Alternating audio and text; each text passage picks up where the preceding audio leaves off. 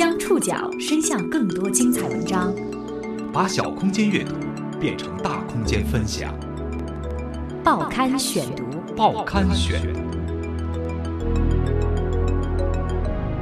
把小空间阅读变成大空间分享，欢迎各位收听今天的报刊选读，我是宋宇。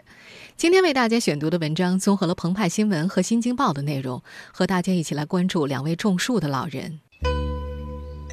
贾海霞和贾文琪，我就是他的手，一个失明，一个失去双臂，他就是我的眼。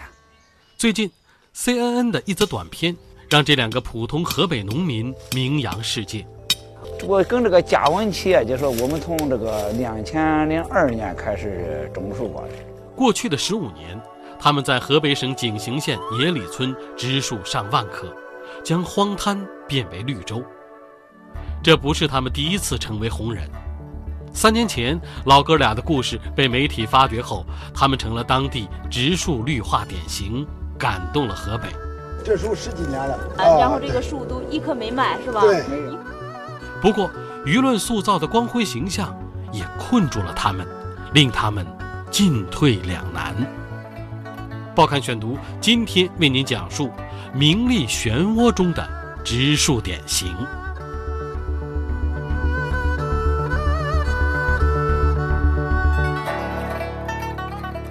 贾海霞和贾文琪没有想到，三年之后他们会因为外媒的报道名扬世界。过去的时候，这个正正是满目的荒滩，满目的这个卵石，满目的这个荒沙。我们种这些树啊，也是种了为了这个环境，也是为了后代。我们现在听到的这个片段，出自美国有线电视新闻网 CNN 旗下的 GBS 工作室的一则短片。短片的主角就是这两位残疾中国农民。据报道，这则短片在 Facebook、YouTube 等平台累计播放破百万，感动了无数人。不仅如此，在国内的社交媒体上，一篇名为《一个没有双臂，一个失去光明，两位中国农民获得 CNN 大写的赞》的文章也被广泛转发。五十多岁的残疾农民贾海霞和他十几年的种树搭档贾文琪又火了。二零一六年五月三十号，贾文琪和贾海霞的这一天是从早上六点开始，一直持续到晚上十点。他们接待了近三十个人，除了前去采访的媒体。还包括河北石家庄井陉县县委书记、民政局局长、宣传部干部、眼科医院医生等等。县委书记给他们每人送来一千元的慰问金。书记告诉他们，有困难找政府。这不是贾文琪和贾海霞第一次被名利包围。二零一四年，他们已经有过类似的经历。贾海霞一九六二年出生，比贾文琪大一岁，两人从小就一块玩。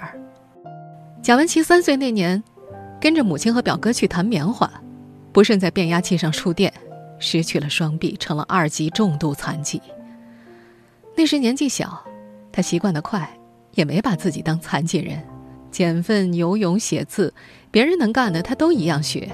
后来他还训练自己用双脚生活，可以熟练地用脚做馒头、煎饺子、炒菜、洗衣服。两人打小关系就不错，小学、初中都在一起上，关系更铁。初中毕业之后，贾文琪去了林业队，种树、看护园林，给家里挣工分。贾海霞则上了邻村的高中，后来结了婚，分了家。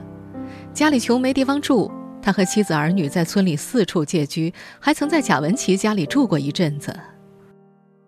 上世纪九十年代末，贾海霞在邻村的采石场找了一份爆破员的工作。到了两千年春天，他终于攒够了三万多块钱，盖了新房，一家四口有了自己的家。没想到到了年底，他就在一次凿石爆破事故当中被炸瞎了双眼，一瞬间天塌地陷，上吊的心都有，喝农药的心都有。到了二零零一年，贾文琪找上门来，他原本跟着残疾人艺术团在全国各地演出，零一年的时候，老父亲突然偏瘫，不得已辞了工作回乡照顾，在家待着没了收入，他想起八十年代曾经卖过一棵树，拿到了一千八百块。那是一九九六年林业队解散时，他花二十五块买下的。虽说种树的时间长，但总归是件正经事，看护树木又是自己的老本行。他想想，觉得村里就他和贾海霞两个残疾人，又是发小。我说咱们植树吧，你现在反正也不能干别的，哎，若干年以后一旦栽成了呢，你想，那肯定是一一笔不小的收入。他俩看中了河边那片五十来亩无人理会的荒滩，想了想，两人又去找村委会签了个协议，协议上清清楚楚地写着，自己处理树木，收入归自己所有，如果被洪水刮了，村里不赔偿任何损失。就这样，二零零二年开春。老哥俩在河滩上种起了树。如今回想起十五年前种树的初心，贾海霞说：“当初就是想卖钱，没有那么伟大高尚的想法。”我们刚栽树的时候，就是说为了以后增加一些收入。不过这些年，老哥俩并没有卖树。前几年是因为树木太小没人要，没想过卖。而到了这两年，原因要复杂的多。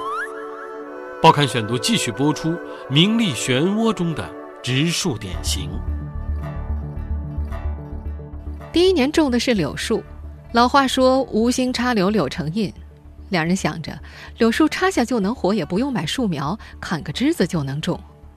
结果栽了八百多棵，就活了两棵，剩下的都旱死了。最苦难的时候就是那么，在那那个种的那个八百棵树，就剩了两棵，被村里人嘲笑。贾海霞灰了心，想去石家庄再打工。贾文琪告诉贾海霞要慢慢来，他说：“有驴不怕慢，只要天天赶，总会走远的。”贾海霞心想，人家从小没了双臂，过了这几十年，自己眼睛刚刚瞎，要说耐心和毅力啊，还真是比不上，那就听他的吧。第二年吸取了教训。从河边离水最近的地方开始栽，除了柳树，还在更抗旱的杨树。他买不起树苗，就用扦插法。栽树一轮分两天，第一天先去砍树枝。村里没有杨树和柳树，他们就跑到几里地以外的邻村去四处砍，为此没少挨骂。爬树的是失明的贾海霞，贾文琪没胳膊，用肩膀顶着贾海霞上树。哎，慢点，上上。哎，抱住了来！贾海霞看不见，等爬到了树上，就等贾文琪告诉他树枝的具体位置，摸索着砍下来，再自己慢慢的溜下树。贾文琪收拾好树枝，贾海霞帮他放在背上，再拉着他空荡荡的袖管，两人一起走回村里。我是他的上，他是我的牙。第二天就是种植了，到河滩得先趟过河，河宽二十多米，最深处极西。虽然说种树的季节是春季，但是刚开春的二月，北方还是要穿棉袄的温度。为了少让一个人湿鞋袜裤，贾文琪要先过河把树枝放下，再回来背着贾海霞过一次。到了河滩上，石子地儿不好挖坑，他们就找粗钢筋打眼。这自然是贾海霞的活，可是他看不见，起初常常一锤就敲在自己的手上。这白的都是砸过的，对，都是砸的，把皮都砸完了。等在地下砸出四五十厘米的眼，把树枝插上去，填上土，又得去河边打水。没有双臂的贾文琪也能找到打水的办法：一根带钩的木棍儿，一个塑料桶，用脖子夹着。一棵树枝需要半桶水灌溉，一天百十来棵就得来回几十趟。春季过去，夏季是管理的季节，浇水、剪枝、割草。虽说不比栽树时辛苦，可也不轻松。冬天里最怕的是干燥起火，总要时时小心看护，生怕努力付之一炬。第二年，水边的树枝成活了一百多棵，尝到了有水的甜头，他们开始挖渠引水。接下来的十年，每年种三千多棵枝条，总有一千能成活。到了第六年的时候，他们终于不用去再砍别人家的树枝了，可以用自己河滩上的树移植。尽管他们偶尔也会出去找些新品种，日积月累，十多年之后，这五十亩荒滩变成了一片树林。种树到第十二年，眼见着河滩上绿树成荫，林间鸟叫声多了起来，老哥俩心里高兴。贾文琪心思活络，想找媒体报道一下，展示一下残疾人的价值。可他们没想到，事情失控了。报刊选读继续播出名利漩涡中的植树典型。回忆起当初，贾文琪说：“残疾人也是有自尊心的，也想展示一下自己的存在价值。要是有人能看见了，愿意帮帮他们，那就更好了。”几经周折，他找到了一家中央媒体景行站的负责人。二零一四年植树节当天，稿件发了出去。贾海霞听说报道被新浪和腾讯转载，点击量超过了三十万。很快，燕赵都市报来了，石家庄日报来了，贾海霞挺激动的。那年四月二十一号晚上，县委书记突然出现，告诉他们，明天有大领导来。贾海霞记得，乡干部跑到他家打扫卫生，早上村里的路都让派出所给看住了，他自己也不能出屋，就在家里等。他等来的。是时任石家庄市委书记孙瑞斌。二零一四年的《石家庄日报》头版报道，孙瑞斌满怀深情地说：“你们身残志坚，十几年如一日坚持植树绿化，你们的先进事迹和执着精神非常了不起，感动了全市人民，非常值得大家学习。植树造林可以改善生态、美化环境，一棵树就是一个除尘器，一片林就是一个制氧站。”希望你们能够继续把这项事业坚持下去，并带动更多的人加入到植树绿化的行业中。贾海霞很高兴，他说：“我们是有些张扬，可不唱高调，别人谁知道你存在？我们种了十几年了，谁理过我们？”在河北省电视台的帮助之下，河滩上开挖了新渠。西藏的一位医生写信联系上了他们，从此每年捐助他们两千块钱。还有人给他们寄来了米面油，十几年来，每个月只靠一百多元低保费生活的老哥俩，生活有了一点改善。但是渐渐的，他们觉得事情有点失控，媒体纷至沓来，从地方小报到省级卫视，从中央媒体到德国、韩国、美国的媒体都陆续邀约采访。贾海霞记得最开始的几个月里，有一家很大的媒体来拍摄，告诉他：“你们实话实说就行。”后来又问他：“你最希望的是什么呀？”贾海霞回答：“最希望的就是等树卖了都变成钱。”对方笑了：“不行，你可不能这样说。你这样说我们就拍不了了。”再后来被问起为什么要种树的时候，老哥俩都学会了。看着这个树，逐步的一片绿莹莹的，挺好看的。哎，所以说呢，我现在也舍不得砍了。就是说一句什么话，就说现在吧，这个。都得治这个空气污染，就是还大伙儿一个碧水蓝天吧。以前我们可是不知道，就是自从这个呃这个媒体报道一下，我们晓得晓得了这些知识。很多相关报道当中都提到，老哥俩说过，种树就像养孩子，有感情了，河滩上的树不会卖。我就跟人家说，就跟我自己的儿子一样的，摸着他的头长大的。这树十几年了，十几年了啊！然后这个树都一棵没卖，是吧？对，没有。二零一六年的这个夏天，前去采访的记者问他们：“这也是媒体教你们说的？”贾文琪回答：“ 那时候确实还没想卖呢，原来还没长大呢，卖不了啊。那个小的谁要啊？”贾海霞则颇为懊恼的摇了摇头：“哎，我们两个通过媒体吧。”就是，大帽子底下开小车，说了些冠冕堂皇的话。漂亮话说出去了，想收回来，就难了。二零一四年年底，老哥俩被评为当年度的感动河北十大人物，各大媒体来访的更多了。渐渐的，他们就成了身残志坚、植树造林的典型。作为现代版的愚公植树的典型，贾文琪和贾海霞当选2014感动河北十大新闻人物。他们见到了市委书记，去外省电视台录节目，获得了现金奖励和爱心人士的慰问，一步步被塑造成了别人眼里的光辉形象。报刊选读继续播出名利漩涡中的植树典型。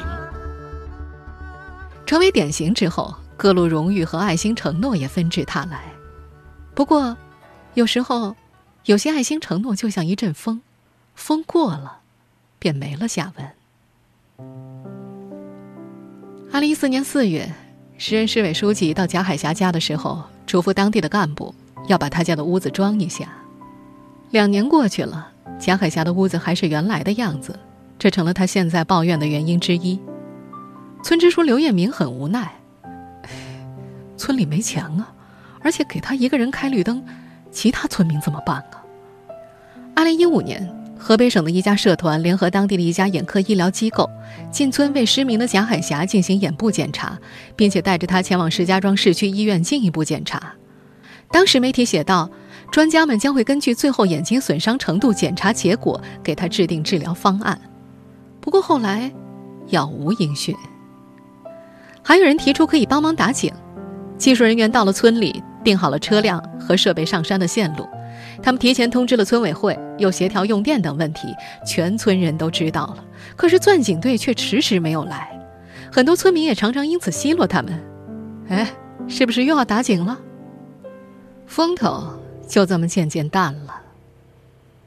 不过这个初夏，美国有线电视新闻网 CNN 的那则短片又让他们成了红人，被美国的 CNN 报道了。贾文琪和贾海霞成了全世界的名人。这个只有两千零四口人、人均年收入仅为五千八百元的村庄沸腾了。镜头前，贾文琪和贾海霞一气呵成。五月三十号那天，一台摄像机对着贾文琪。让他用脚表演书法，他不好意思地笑着：“没纸了，这两天他们都让写，写完了。”那天晚上直到七点，他们才吃上饭，喝上水。贾海霞端着茶缸，将里面的水一饮而尽，说：“嗨，吃啥午饭啊？我俩一合计，这是任务啊，中午加紧干吧。”五月三十一号下午。眼科医院带着电视台又来了，他们把测眼仪运到村里。医生说：“你这个情况啊，还得去石家庄医院做进一步的检查。你看什么时候合适啊？”蒋海霞说：“看你们时间。”走到院子里，他嘟囔着：“嗨，省二院啥的早给鉴定了，没法好了。”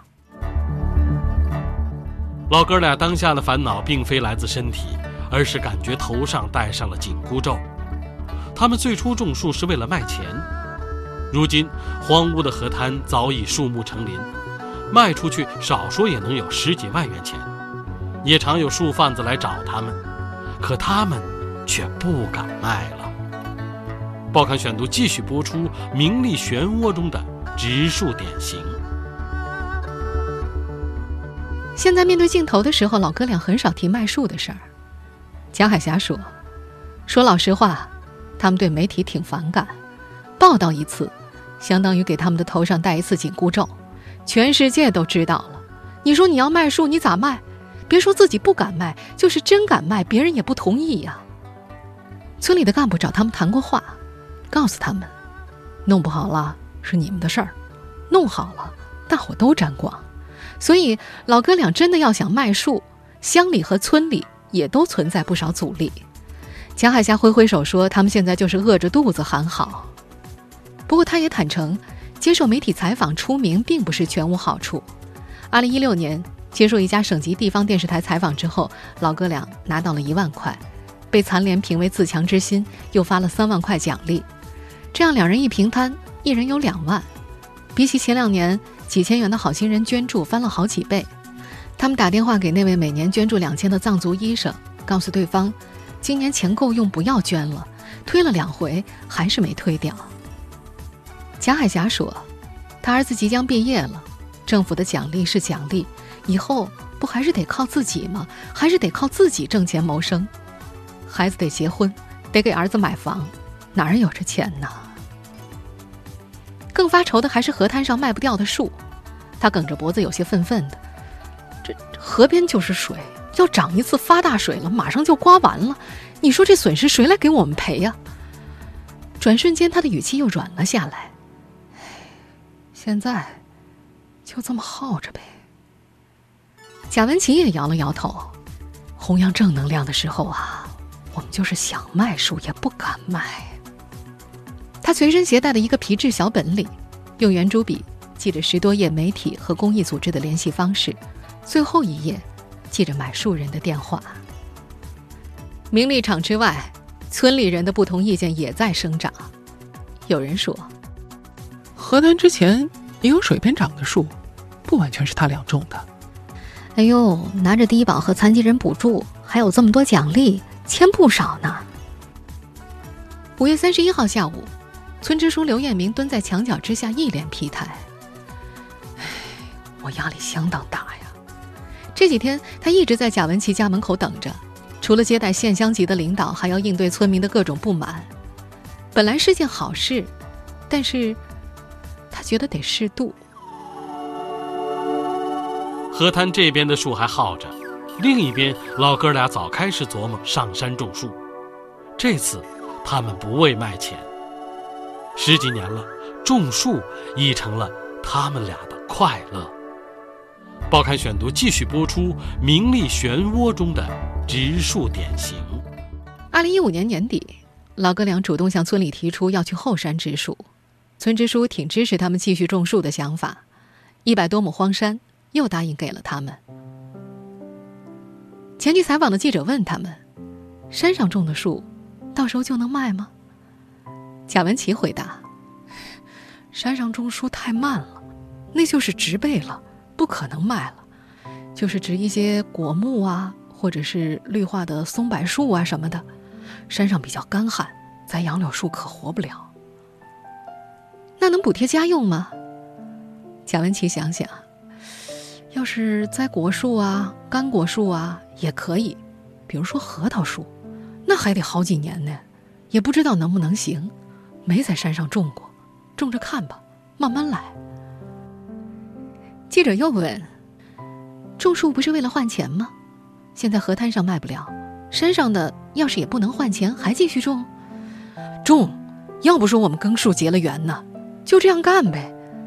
我们两个残疾人啊，别的也干不了。”就种呗，植树造林，保护水土，是吧？这回真的是为了环保，不图补贴家用了。贾文琪回答：“ 哎呀，山上种图不了钱，前几年老父亲还有病，没办法，就那么过呗，苦一点呗。种了十几年了，我俩也喜欢种树。”贾海霞也说：“种树。”已经成了他们俩的快乐。烦恼来了就种树，造了这一片，不说成就感吧，也感到很成功了。虽然眼睛看不见，但是坐在树林里，上不着天下不着地的，像一片森林一样。虽然眼睛看不见，但他能感受到夏日里树的阴凉，也能听见鸟儿在林间的鸣叫。他说他喜欢这种满足感。不过在山上种树。水是大问题，正发愁的时候，今年四月份，他们突然得到通知，说是有网站给他们捐了六万块钱，要给他们修个蓄水池，还带了技术专家来考察，钱打进了村里的工队公账户。施工队叮叮咣咣的建了一个多月，把蓄水池建在了半山腰。蓄水池是修好了，还是没水。山腰上有个围山绕的水渠，供农作物轮灌用，每年四次浇地的时候会供水。渠道离蓄水池最近的地方，在蓄水池下方十几米，要有个水泵，再有几十米水管就成了。但是村支书说，在半山腰修蓄水池比不上平地，又要开路，六万元已经用完了。装水泵要电源，还要通过电力局，电、水泵、水管这些配套设施和资金，还得向资助单位继续申请。贾文琪觉得这事儿不靠谱，但是他也没办法，只能等着。而贾海霞依然念念不忘河滩上的树。他说：“在山上种树啊，虽然还不现实，也是我们的一种梦吧。现在整个光秃秃的一片荒山，也想把它变成花果园啊，或者是一片小森林啊。也想着，三年五年以后把它变绿了。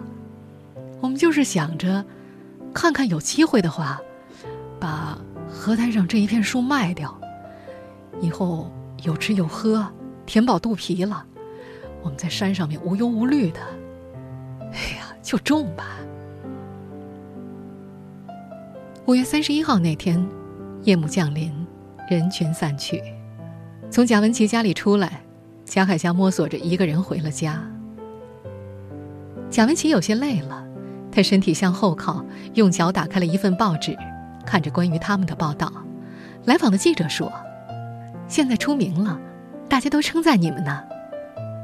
贾文琪停顿了一下，回答：“塞翁失马呀。”